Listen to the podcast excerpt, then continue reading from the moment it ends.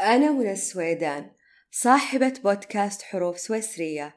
أنقل لكم تجاربي وأشارككم قراءاتي وكتاباتي.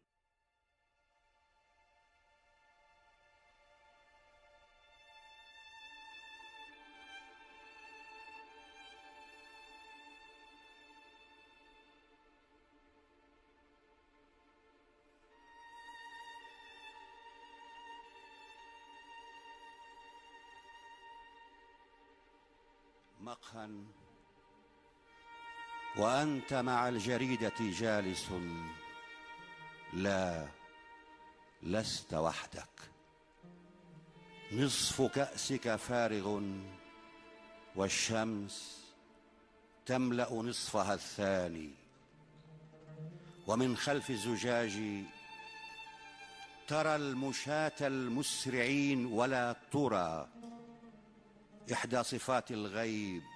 تلك ترى ولكن لا ترى. كم أنت حر أيها المنسي في المقهى فلا أحد يرى أثر الفراشة فيك لا أحد يحملق في ثيابك أو يدقق في ضبابك إن نظرت إلى فتاة وانكسرت أمامها. كم أنت حر في إدارة شأنك الشخصي في هذا الزحام بلا رقيب منك أو من قارئ.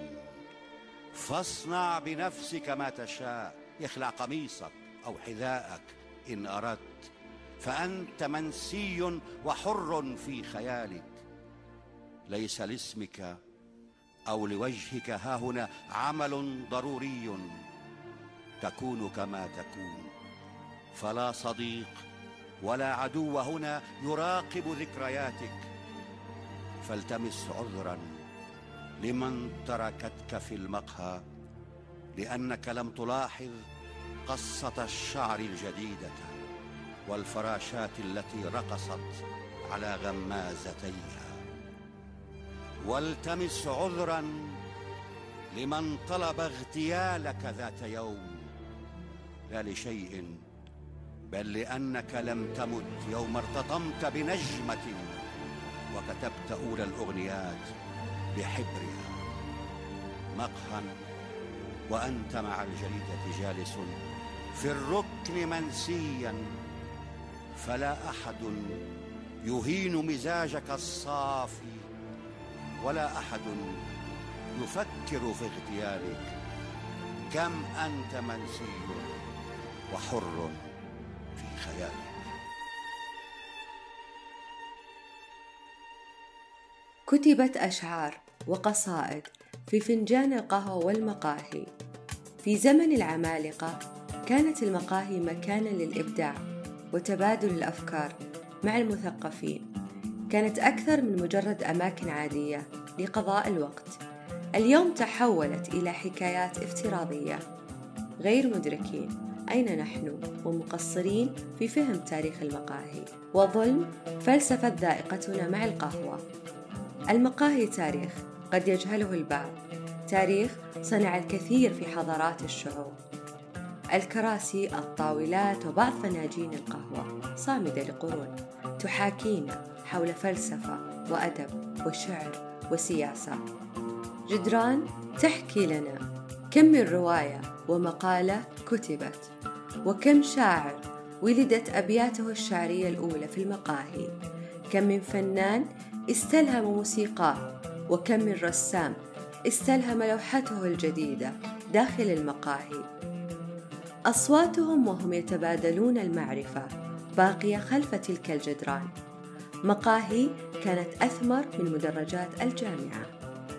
تخيل بأنك جالس في مقهى على كرسي جلس عليه أديب أو مفكر ومبدع. مقاهي في زوايا مدن قد نتجاهلها تحاكينا من خلال جدرانها التي تحمل صورا من التاريخ. جدران أتلفها الوقت. رائحة القهوة تحتوينا. نتأمل بخارها المتصاعد وفي كل رشفة تأخذنا إلى ذكريات جميلة. أول باب لمقهى في العالم في مدينة دمشق باسم قهوة خانة وكانت تسمى المقاهي ب حانة القهوة.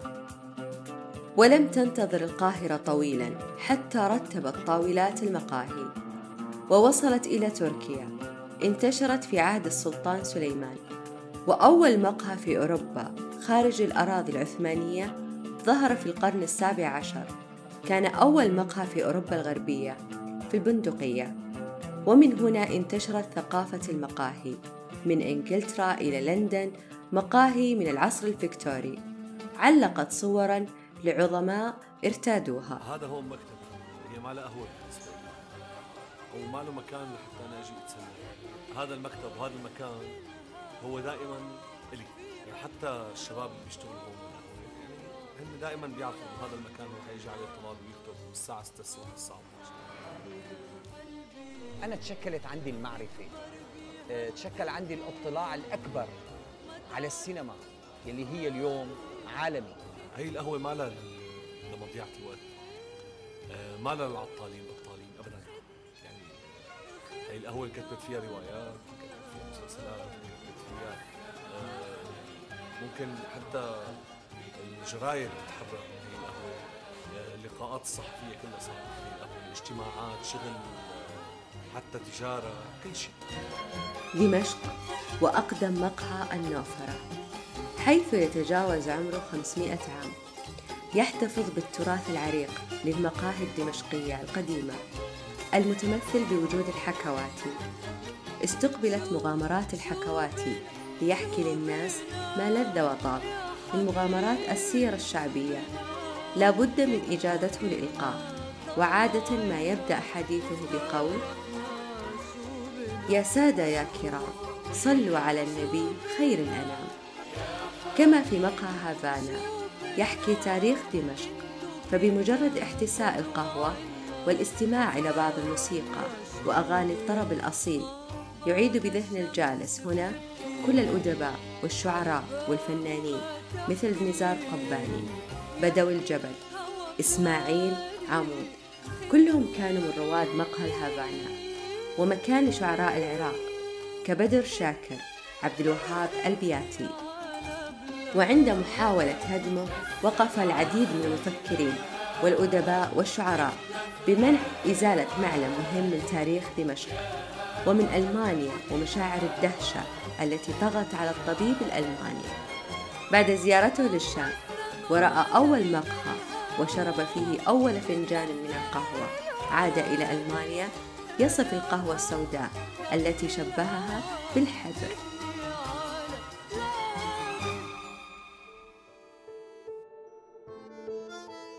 كان في نجيب محفوظ بيقعد هنا كل يوم جمعة وكان حواليه جيل الستينات بشكل رئيسي. وكان معاه كمان الأستاذ ثروت اباظه كان كتير قوي يبقى معاه. من المثقفين العرب ممكن يكون أهمهم آه، محمد الفيتوري الذي حضر إلى القاهرة وكان من آه، رواد ريش آه، المه- المهمين والمهتمين بالحضور الدائم. في كثير أيضا من كان صدام حسين حضر إلى هنا قحطان الشعبي من اليمن كان يزور دائما ريش.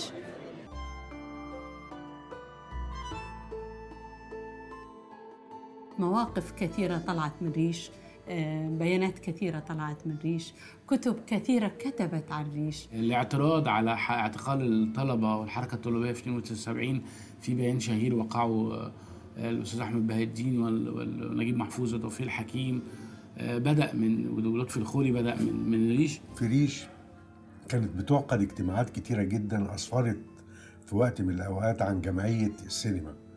عن السينما الجديدة. فاطمة رشدي كانت بتقعد مع ال- الأستاذ الاديب الكبير الله يرحمه عباس الاسواني وكانت بتقعد معاه تمليه المذكرات بتاعتها. في مصر مثلت المقاهي تاريخا غفل عنها التاريخ. في مقاهي مصر تستنشق عبق التراث الجميل على مقاعد مقاهي عتيقة.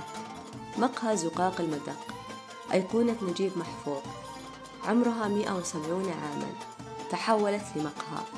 رائحة القهوة من الزمن القديم. تردد عليها الكثير من الأدباء وفنانون وعازفو العود. طوال عقود طويلة.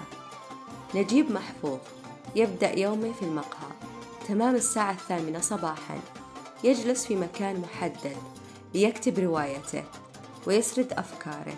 أمام كومة من الأوراق البيضاء. يتأمل المارة. ويسرح معهم في حكاياتهم. سطرت أوراقه من نبض الشارع المصري تحولت إلى رواية زقاق المدق والفيلم الذي سماه بالاسم نفسه. وكما في مقهى الفيشاوي أشهر معالم القاهرة شهد ولادة روائع الأدب والفن العربي ارتادها إحسان عبد القدوس عباس العقاد وعبد الحليم حافظ وجون بول سارتر. وفي مقهى ريش كلمات وأبيات ولدت من طاولاته سمعتها الجدران. المقهى يحكي حكايات ورحلات كفاح المثقفين مصريين وعرب. كتبت شهادات ميلادهم في عالم الأدب في مقهى ريش. شهد الكثير من ولادة المجلات الثقافية مثل الكاتب المصري التي رأس تحريرها طه حسين. كان من رواد المقهى الراحل صدام حسين وجمال عبد الناصر. وفي تونس يوجد مقهى العنبة كما يحكى بأنه أقدم المقاهي في أفريقيا مزدحم دائما تتشارك مع الغرباء نفس الدكة لا مكان للوحدة أو الانفراد بقهوتك. ملتقى الشباب فيها بدأت الأفكار الأولى. لمشاريع فنية عديدة. مقاهي عتيقة. ذائعة الصيت. داخل تونس. ارتادها أعلام الأدب والثقافة. ومن بينهم محمد الشاذلي. وكذلك مقهى العهد الجديد. الذي كون جيلا من الأدب والفن. ومقهى العباسية. كانت كمعتقل للأدباء والمفكرين وأقدم الأندية الرياضية. وفي طنجة. المقهى الأسطورة الحافة. ألهم المبدعين جسد البساطة والهدوء بعيدا عن تعقيدات الحياة. من لم يزر مقهى الحافة كأنه لم يزر طنجة. المقهى المطل على مضيق جبل طارق بن زياد. كما يمكنك مشاهدة سواحل أسبانيا. احتفظ برونقه رغم تهالك زواياه. ألهم الكثير من الكتاب والفلاسفة. صاحب المقهى عبد الرحيم يذكر بكل فخر أسماء الأدباء والفنانين الذين التقى بهم.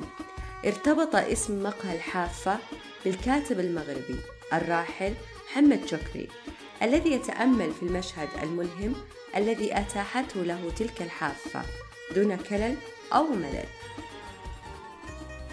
وفي إيطاليا المقاهي ممنوعة في روما. حتى أوائل القرن الثامن عشر. كان أول مقهى أنتيكو غريكو في روما أقدم المقاهي في العاصمة الإيطالية. ارتادوه الأدباء الفنانين مثل بيرسي شيلي وجون كيتس والشاعر البريطاني لورد بايرون. مقهى بدراكي من أشهر المقاهي الإيطالية بل ويعتبر رمزا دوليا. مقهى أدبي يلتقي به الفنانون والأدباء. وإلى فرنسا مقاهي فرنسية عتيقة صارعت من أجل البقاء. كمقهى لي بروكوب أقدم مقهى. كان مقهى أدباء كان من رواده الفيلسوف فولتير مقهى لارتون في باريس يجمع الأدب والفن في مكان واحد. أرنست هيمينغواي شرب قهوته بالجلوس لساعات بين أفكاره وأوراقه ليخرج منها بأبرز رواياته. وفي طاولة أخرى كانت تجلس الأديبة الناقدة جيرترود شتاين غارقة في القراءة أو كتابة عمل جديد. كما في مقهى دو فلور المقهى الذي جلس فيه الأسطورة الأسباني بيكاسو. ولن ننسى مقاهي براغ كان زوارها أعظم كتاب وشعراء بالعالم وكان من رواد المقاهي الدائم كافكا والمؤلف الملحن ماكس برود رغم إغلاق البعض منها أعوام عديدة بسبب الحرب العالمية الثانية إلا أنه أعيد افتتاحها من جديد. حافظت على رونقها القديم وعشق الكتاب والأدباء والمبدعين. وفي فيينا المقاهي شاهدة على تاريخ المشاهير مثل بيتهوفن وإليزابيث تايلور. ظلت ولا زالت المقاهي تحاكينا في العالم. باتت أهم المعالم للسياح إذ كان المصريون يفخرون بمقاهي الفيشاوي فإن الدمشقيين يضاهون بمقهى النوفرة التاريخي. ولم يقف المغاربة مكتوف الأيدي ولديهم مقهى الحافة مقاهي عربية وأوروبية عتيقة صارعت من أجل البقاء لتقدم لنا القهوة برائحة التاريخ والأدب. المقاهي هي الفكرة الوحيدة التي اتفق عليها العالم لكل مقهى تاريخ هي المحطة التي نبحث عنها في حلنا وترحالنا. القهوة هي من تلملم أفكارنا وهي الثقافة التي يبدأ بها جميع العالم. هي من تحلي أحاديث العائلة وتجمعهم حولها وهي دائما من اختيار الأصدقاء. لتدفق أفكارنا نستهلك أكثر من فنجان قهوة عند شم الأبخرة المتصاعدة منها لتداعب المخ وبعدها تتفاعل لتشحن ذلك العقل المرهق. تفكر تحكي. دون توقف تستلذ بالأفكار وبالحديث اللامنتهي. عشقنا للقهوة هو من خلق فكرة المقاهي والمقاهي هي من صنعت فن الحوار كما صنعت أدباء وشعراء وكتاب ومفكرين. هي من احتضنت العشاق. شغف القهوة لدينا انولد من تلك المقاهي العتيقة. في كل مدينة اختر زيارة مقاهي تفوح منها رائحة التاريخ. جدرانها تحكي لك قصص وروايات. كل من أدمن القهوة والتاريخ على دراية بالمشاعر التي أتكلم عنها. تأخذنا لمشارف الجنون أو لنعانق السماء حين تبدأ باستنشاق رفيقة السكون والتاريخ. وكما أطلق عليها نابليون المشروب الفكري. المقاهي تعلمنا عادات وتقاليد ولغات المدن. المقاهي عالم مليء بالعجائب. فمن يريد أن يتكلم عن السياسة سيجد مبتغاه ومن يريد أن يتكلم عن الأدب والشعر في المقهى مبتغاه ومن يريد الاختلاء بنفسه فالمقهى مكان للحوار الداخلي. تسطر أوراقك ترتب أفكارك تدون حساباتك المتعثرة. تسكن بها لتتأمل المارة أو أحاديث الغرباء. في المقاهي تتجول في عقول الآخرين. مقاهي تحاكينا. لعبت دورا مهما في تاريخ الأدب وتجمع الأدباء والشعراء. تحولت إلى أكاديمية ثقافية. فقبل أي وسائل للتواصل الاجتماعي بجميع أشكالها وأنواعها فالمقاهي كانت هي الوسيلة لنقل الأخبار والأفكار. المقاهي والموسيقى. لا تجعلنا غرباء ابدا.